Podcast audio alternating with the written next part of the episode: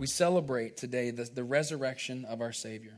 Some two thousand years later, we gather here in a church on a Sunday morning to celebrate what started on a Friday with the gruesome, savage beating of a lowly servant that was sent from God to take the sin of the world on his shoulders as he carried the cross to a place of shame called Golgotha.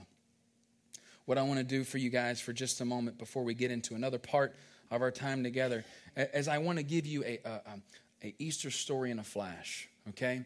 I want to challenge you to go home, you know, today, tomorrow, read through the Gospels, read about the accounts of the different guys and what they saw, and even the ladies as, as they watched their Savior die and come back to life. But what I'm going to do is give it to you in a flash, and then you go, I'll give you a couple thoughts to think about as we leave today. So go with me. The Gospels tell us that Jesus was betrayed by one of his very own friends and disciple named Judas for just thirty pieces of silver in the Garden of Gethsemane. Jesus is then judged by Jewish, the Jewish high court through the high priest Caiaphas and Annas, both of which wanted Jesus out of the way so they could get on with the things of the Jewish faith that they had worked so hard for.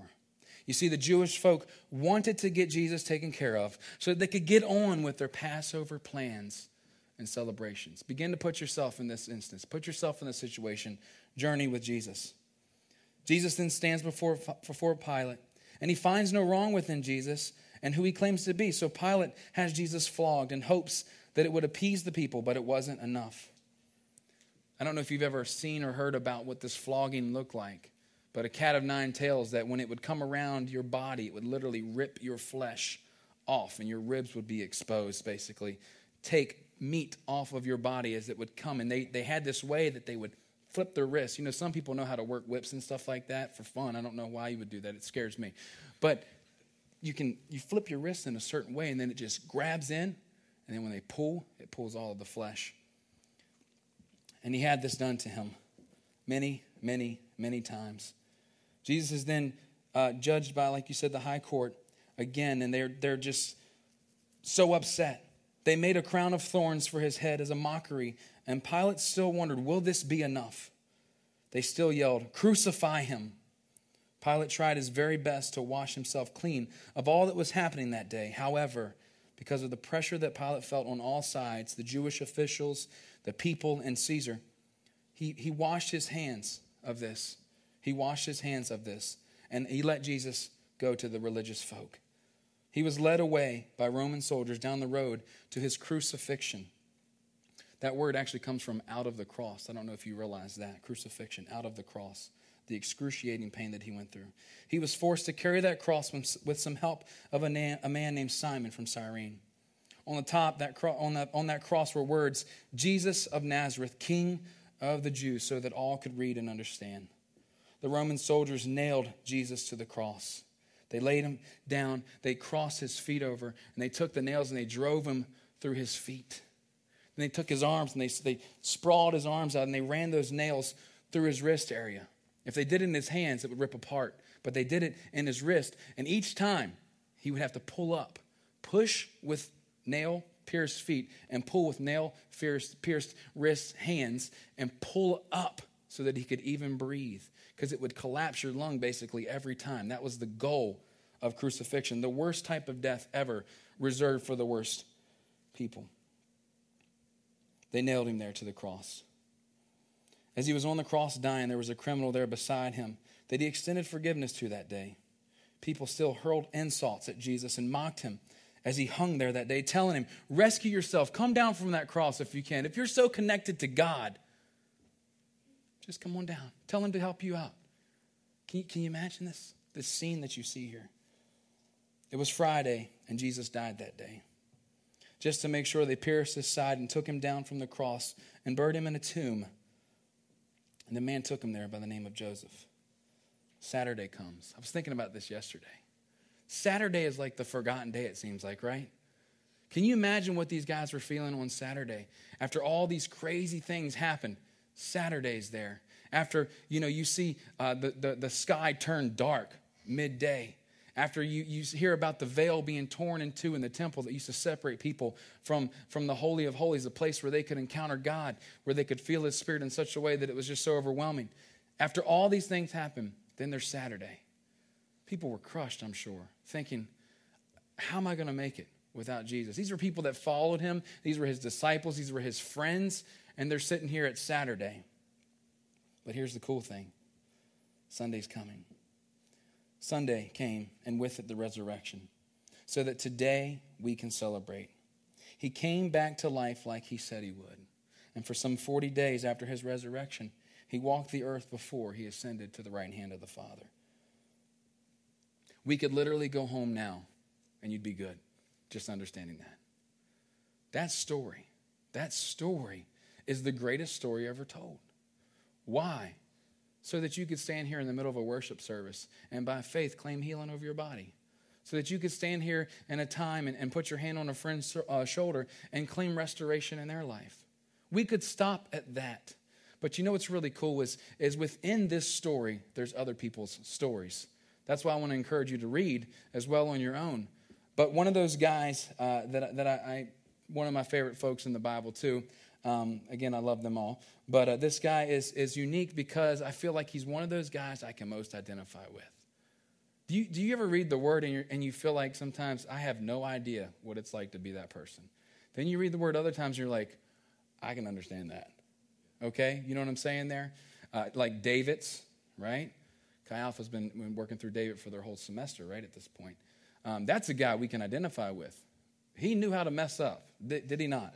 He knew how to mess up, but what was great about David is he, he knew how to mess up, but he knew how to stand up and, and fess up and then live the life he was supposed to live. There's one of those guys in the New Testament that we see his story all throughout this story. And what I want to do is spend some time on that today. Remember, we've been in the middle of this story series, and over the past few weeks, you've heard stories about the folks in our church and, and how God brought them here. We heard stories about that before and after experience where the blind man said, all I know is this, I was blind and now I see. That's all I know. The only thing I can tell you is that after I met Jesus, I was different. So much so that I had restored sight, but not just restored sight, but restored relationship, right? And then last week, we talked about uh, one week notice. Remember that? Hopefully. I, sometimes I forget it week to week, so don't feel bad if you did, okay? It's all right. I get it. But we talked about that one week notice and the life of Jesus in that last week leading up to his death and the things that happened in the midst of that and uh, how we were challenged and to, to, to die to self, to live to serve, to trust God, right, at all times and walk in life through the Holy Spirit. So today we find ourselves at the day that has literally changed time as we know it. God exists outside of time. You realize that, right? He doesn't have a watch. He's not rocking a, a Seiko or Seiko, all right? But he's not up there saying, he's not up there saying, okay, let's see, it's high noon. I think today will be the time of this day that I do this for Jordan. He doesn't do that. See, God just does what he wants to does when he, what he wants to do when he wants to do it. He does what he does when he does it, okay? That's the kind of God we serve. But this moment in time that we can put, you know, on the dial is a time that changed life and time forever as we know it. This day changed everything. We celebrate the victory that came by way of Jesus' death and resurrection. So like I said before, I want to, to go a little different route when it comes to Easter. And uh, we, we've talked about the story a little bit, but let's talk about the story within the story. You'll know who I'm talking about as soon as I give you some of the descriptives and some of the, the life stories of this guy. Jesus' first words to him were, come, follow me, in Mark one seventeen. And his last words were this, you must follow me, John twenty-one twenty-two. He was just a plain fisherman who became a new person once he was one of Jesus' friends. He wasn't perfect. He actually made a lot of notable mistakes, but had some great successes as a part of being one of Jesus' friends, one of his disciples.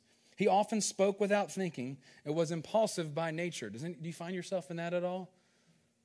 I, I see that guy in the mirror pretty often, okay? Everybody says amen. All of a sudden, revival hit because you know me. He became one of the recognized leaders among Jesus' disciples. He wasn't someone that you would normally pick out to be on your team, but he was chosen by Jesus. His name before meant reed shaken by the wind, but the name that Jesus gave him meant rock. Who is he? He's Peter. I can totally identify with this guy. Anybody with me? Have you ever found yourself in life where you are just so zealous to serve God that you'll do anything in the world, so much so that you'll take a, a sword and cut somebody's ear off? Nobody's ever done that? Okay, moving along. Um, it's just me, I guess. Um, he, he was so zealous, so excited to get close to Jesus. You know, he just like shoo, jumps out of a boat. Remember that? And what does he do? He walks on water. That's pretty legit. I don't know if anybody else has ever done that in this room, but I would love to see that. If you go fast enough, you can for a little while, but then eventually, right? Isn't that what science has shown us and proved us to us over time? But the thing is, what happened when he got his eyes off Jesus? He began to sink.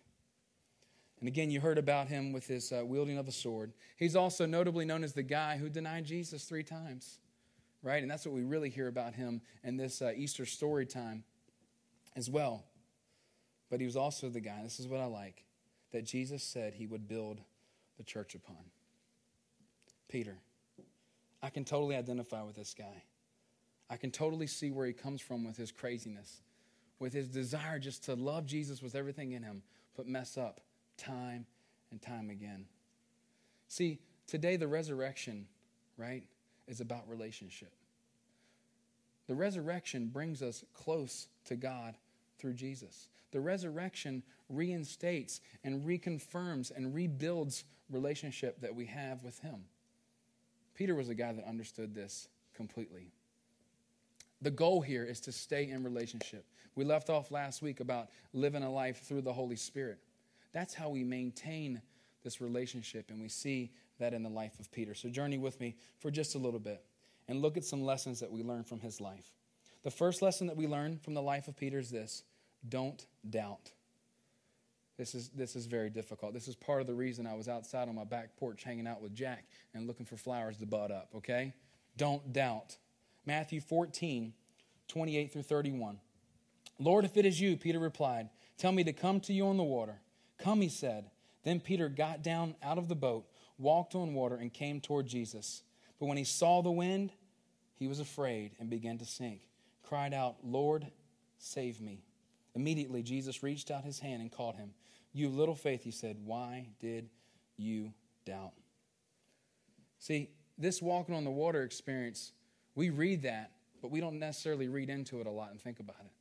Do you, when you read the Bible, a lot of times it's just those far-fetched stories that were for back then that don't necessarily apply now. Has God kind of put some things in your spirit, maybe even over the last few weeks or the last year or the last months, where you're challenged to do something that's crazy, that you're challenged to step out in faith to do stuff? Kai Alpha just got back from missions trips all over, and I've heard some great stories about where you guys were challenged, okay? Like big time, where you're doing, what was it called, Rob? A drive-by praying or something um, down in Atlanta. Uh, these guys would just, you know, jump out, ask somebody, how can I pray for you? Give them food and keep going. That's a good drive-by there. If those could happen in L A, there's going to be some changes. Matt says amen, okay? All right? Straight out of Compton. That's Matt. But see, God challenges us to do stuff. But what does the enemy do right away? He gives you a list of things and reasons why you cannot do them.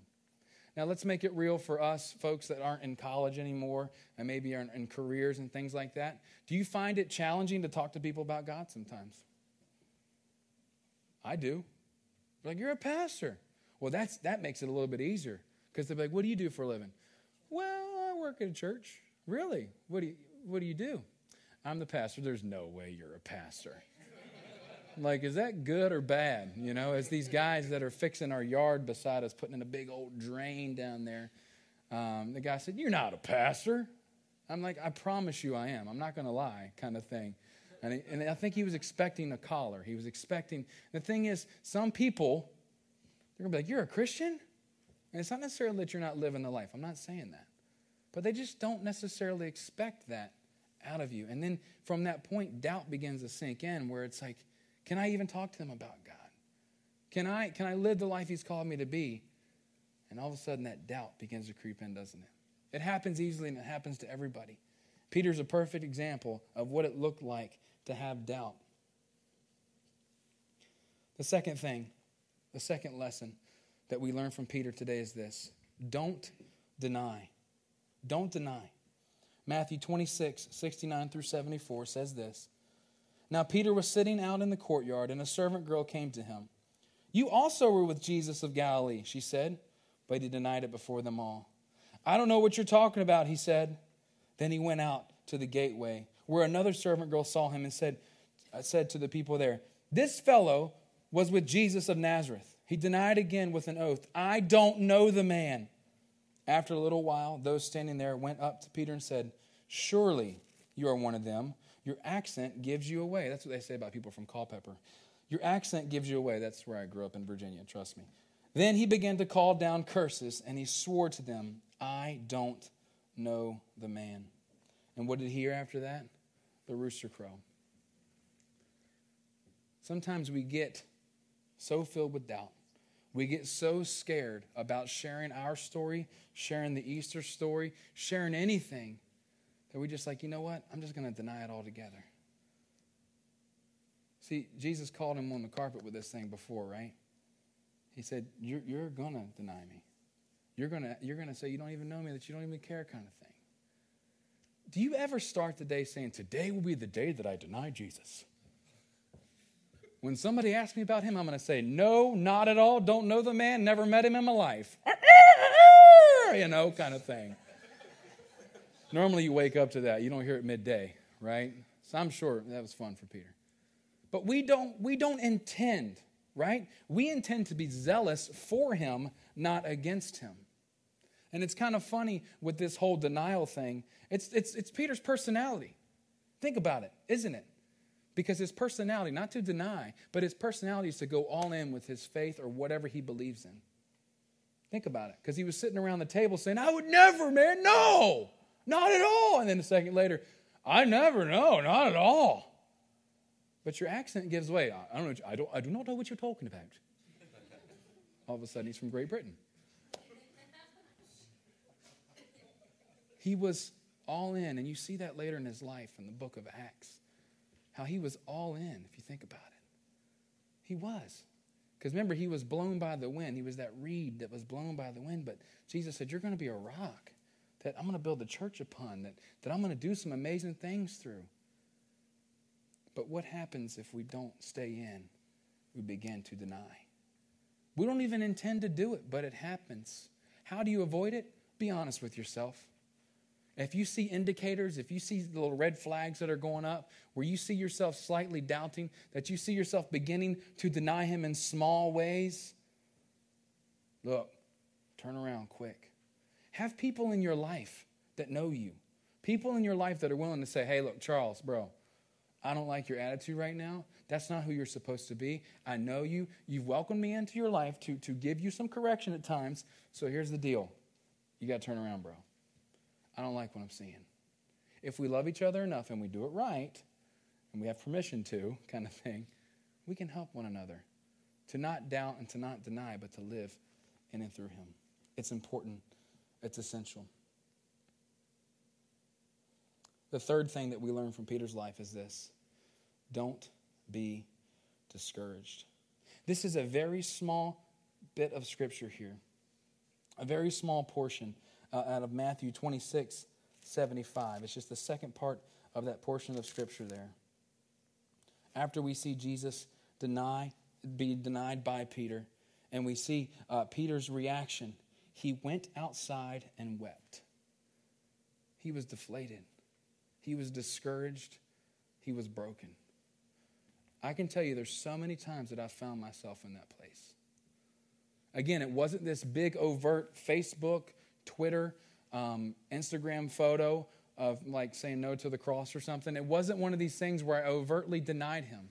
But I found myself discouraged and deflated where I felt like I couldn't make it because I'd messed up too much. Right?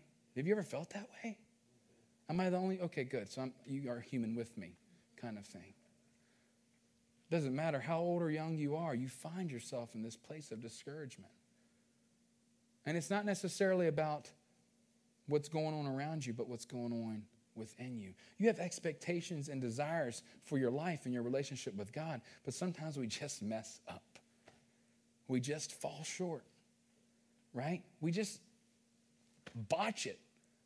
We just, we got face right in the ground, flat on our face, and we're discouraged. And the thing is, we will all find ourselves in that place at one time or another. And the only thing we can do, and the lady says, just have a good cry. I just need a good cry. Sometimes there's nothing wrong with a good cry. Fellas, don't even act like you don't cry. It's actually popular now for guys to cry. All right? I did a small survey on the campus yesterday, and I found out of the two people I talked to, I'm kidding. No, don't you love that, though, with statistics? What was your sample size? thirteen? That's great. But sometimes we just need to feel that moment, though. You know why? Here's my thing. Sometimes I like feeling that stuff so that I can remember what it's like and not go back. How many of you guys love having colds? But you have a cold, you get over it. And you appreciate your wellness after that, don't you? You know what I'm saying by that? I don't like, I don't, I rarely get sick, like hardly ever. I don't know what it is. I must have the world's strongest stomach or intestines or something. I don't know what it is, but I don't hardly ever get sick, which makes me appreciate wellness that much more when I feel it, because I turn into the world's largest baby. Kara turns into my mother, and I'm like, what's wrong? I got the sniffles, you know. It's probably allergies. Suck it up. And I'm like, I can't, woman, you know, kind of thing. You know I'm weak. You are strong, you know, kind of thing. Childbearing does that to you, right, fellas? You know exact. No, you never will. I turn into the biggest baby, though. But those moments of infirmity, those moments of not feeling altogether, make you appreciate being better. You see what I'm saying? There is nothing like being able to go out and just walk the path down by the river kind of thing, or to, to play basketball with your friends, or or to go out and garden, or to, to go out and, and just just... take a walk through the woods, or to hunt, or to fish, or whatever. There's nothing like being well. Nothing like it. But there's also nothing like not feeling well and being discouraged and feeling even disqualified. That's where Peter found himself. Amidst all these things going on around him, these supernatural things of that were backed by prophecy and, and things that people never thought would really happen in their day and age, he found himself discouraged and disqualified even. But there's something we can learn from that. And it comes by way of John twenty-one, fifteen through seventeen. When Jesus had finished eating, Jesus said to Simon Peter, Simon, son of John, do you love me more than these? Yes, Lord, he said, you know that I love you. Jesus said, feed my lambs. First time. Again, Jesus said, Simon, son of John, do you love me? He answered, yes, Lord, you know that I love you. Jesus said, take care of my sheep. Two times. The third time he said to him, Simon, son of John, do you love me? Remember, it was Simon Peter, if that doesn't make sense to you yet. Peter was hurt because Jesus had asked him a third time, do you love me? He said, Lord, you know all things, and you know that I love you. Jesus starts his dialogue where he says, well, then feed my sheep. Peter was absolutely obliterated. He had gone back to what he knew best, fishing, hanging out with his boys, out on a boat, assuming life as usual. It's kind of funny how we do that in human nature. Put yourself in the situation. Something terrible happens, something catastrophic in your life.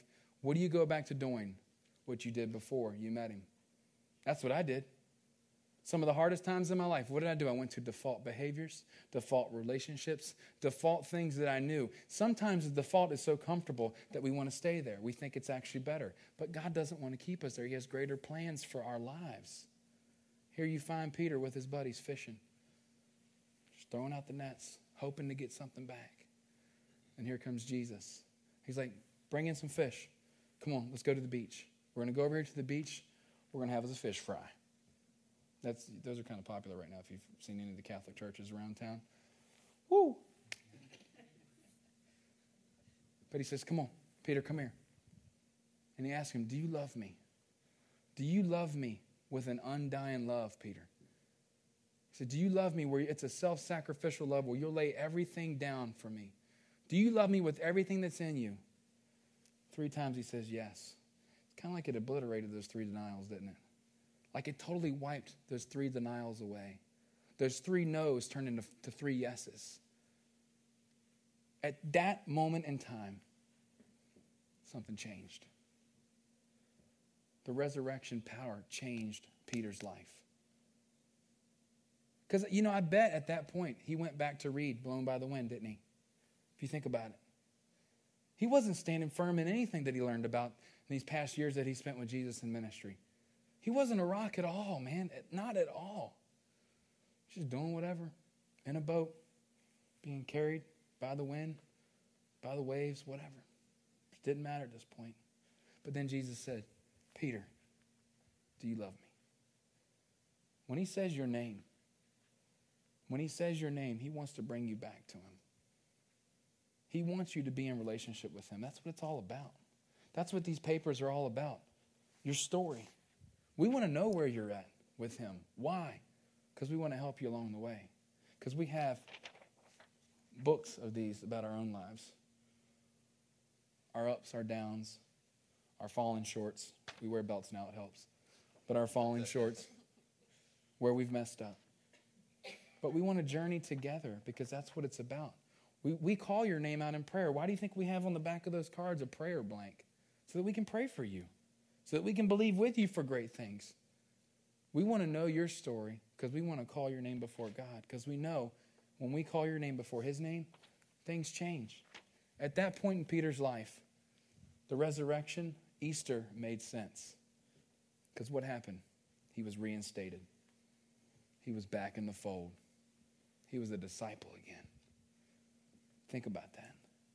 Is that what it's really about? It wasn't a, a divine healing, was it, in Peter's life?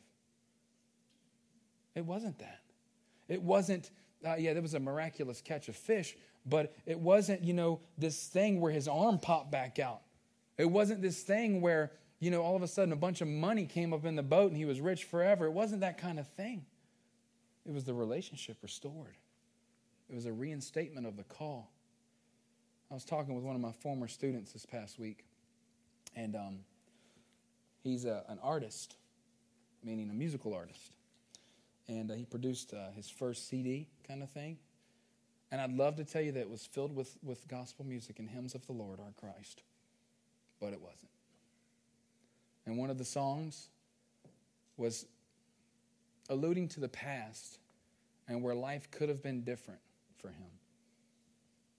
And he talks about a line with, should have listened to my preacher.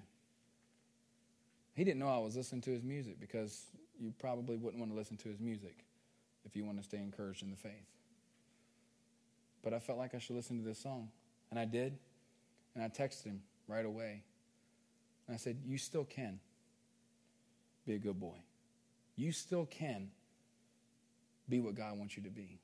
His love for you does not change. Nothing changes his love. If you have kids, you know what I'm talking about. You know exactly what I'm talking about. Once a mama, always a mama. Once a dad, always a dad. Then you get that privilege of being a grandparent, and that's even cooler. The love that you have for your child is nothing compared to the love that our Father has for us. And what he wants to do in your life doesn't change. He still wants to do it. He still wants to reinstate your call.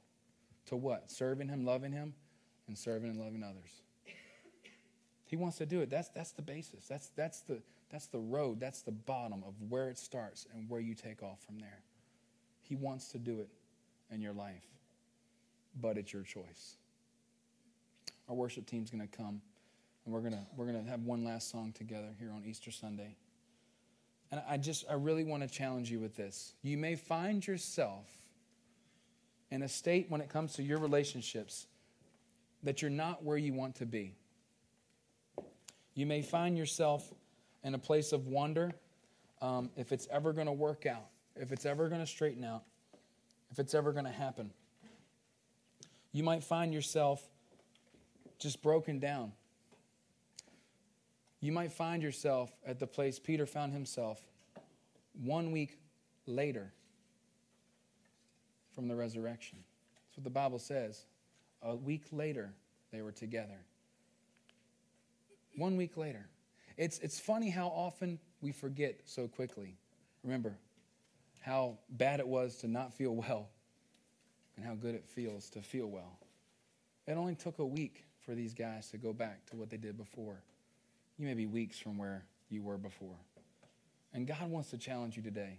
He wants to offer you a reinstatement of relationship with him, eternity with him, and the opportunity to challenge others to the same thing. That's what he wants to do in your life. Let me get you to stand with me for a moment. We're going to sing a, a song called Forever. And, and really, that's what the cross did. The cross, his death, his resurrection gave us forever with him. And maybe in some ways this morning you may be questioning your forever. I've said this before and I will say it until I'm blue in the face. Heaven is real, hell is too. Hell wasn't made for you. Understand that. People use that stuff in churches, scare tactics, don't they? Have you been to those kinds of churches? You got Jonathan Edwards up there dangling you over hell. Oh, you're going to be in a hot place, bless God, kind of thing.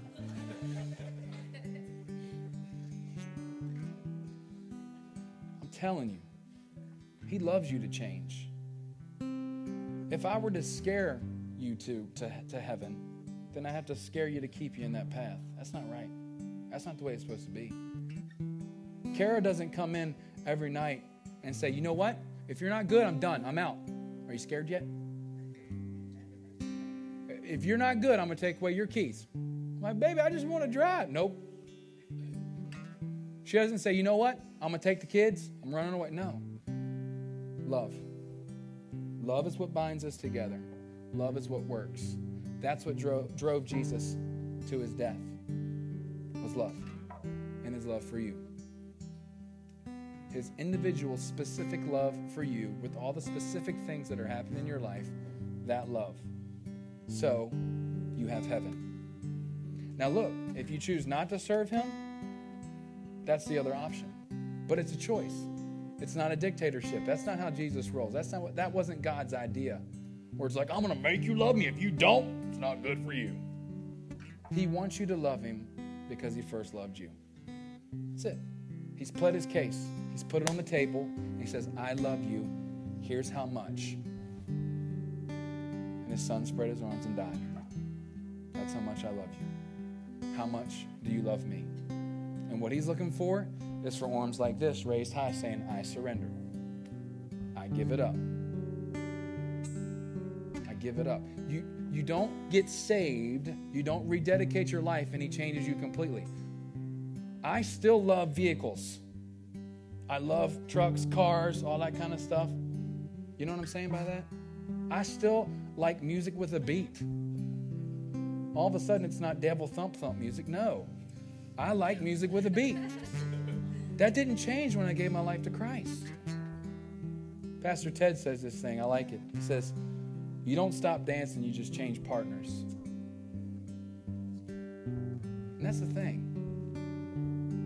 Some relationships may change around you, yes, but the most important relationship will be intact between you and him. So this is what I want you to do. One way or another, you're going to make a decision in one way or another. A decision to say, I surrender, or eh, I kind of surrender. And it's not about the hype. It's not about, well, we had thirty-seven people at the altar this morning. It looked like a river up there, all the tears. Because if, if I got to hype you up, I can't keep you. Doesn't work. If you want to come up here and have a moment and, and kneel down or sit in these chairs or go to a different spot in the room, that's fine because we want to pray with you and journey with you. But it's got to be real. His death on the cross wasn't theatrics. It wasn't pyros. It was real. Your life with him has to be real. Otherwise, it will not work. If it can't work out there, it can't work in here. Just saying. That's it. So it's got to be real. So it's got to be this conversation that you have with him like, Jesus, you know it all. Being that you know it all, I surrender all. I give you everything. Because I want to be with you forever. And that's the most important decision I can ever make. I want my kids to be with you forever. I want my mom and my dad to be with you forever. I will be the lead domino. I'll be the change that I want to see in my family and the lives of those around me. I'll give everything. And again, it doesn't mean you stop liking music with a beat. It's just not music with profanity and a beat. You know what I'm saying? Because you love Him. You'll want to serve Him. You'll want to do what pleases Him. My kids are like that. I love it. Because I love them. They want to, Dad, what do you think kind of thing. I didn't earn that by, by being mean. I earned that by loving them. He loves you. So close your eyes with me for a second. And this is your face-to-face moment with God. This is your face-to-face moment identifying what Jesus did for you on the cross. This is your face-to-face moment with eternity hanging in the balance. This is your moment where you say, yes, I don't know, no, or whatever, man.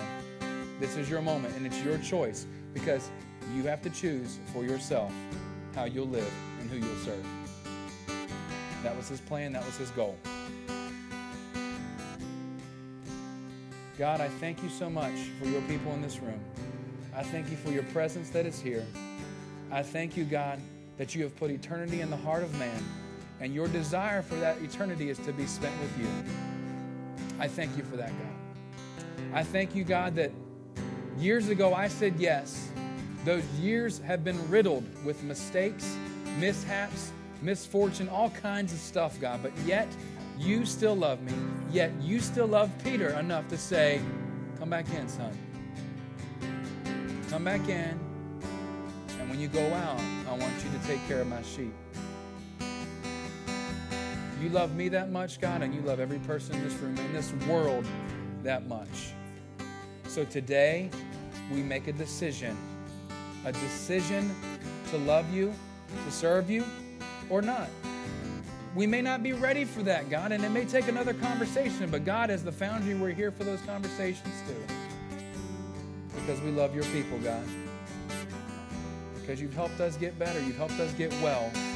We want to do the same for others. We want people to be with you for eternity, for forever. And we thank you. Lord, we make a decision today. We make a decision. Anyway, we make a decision.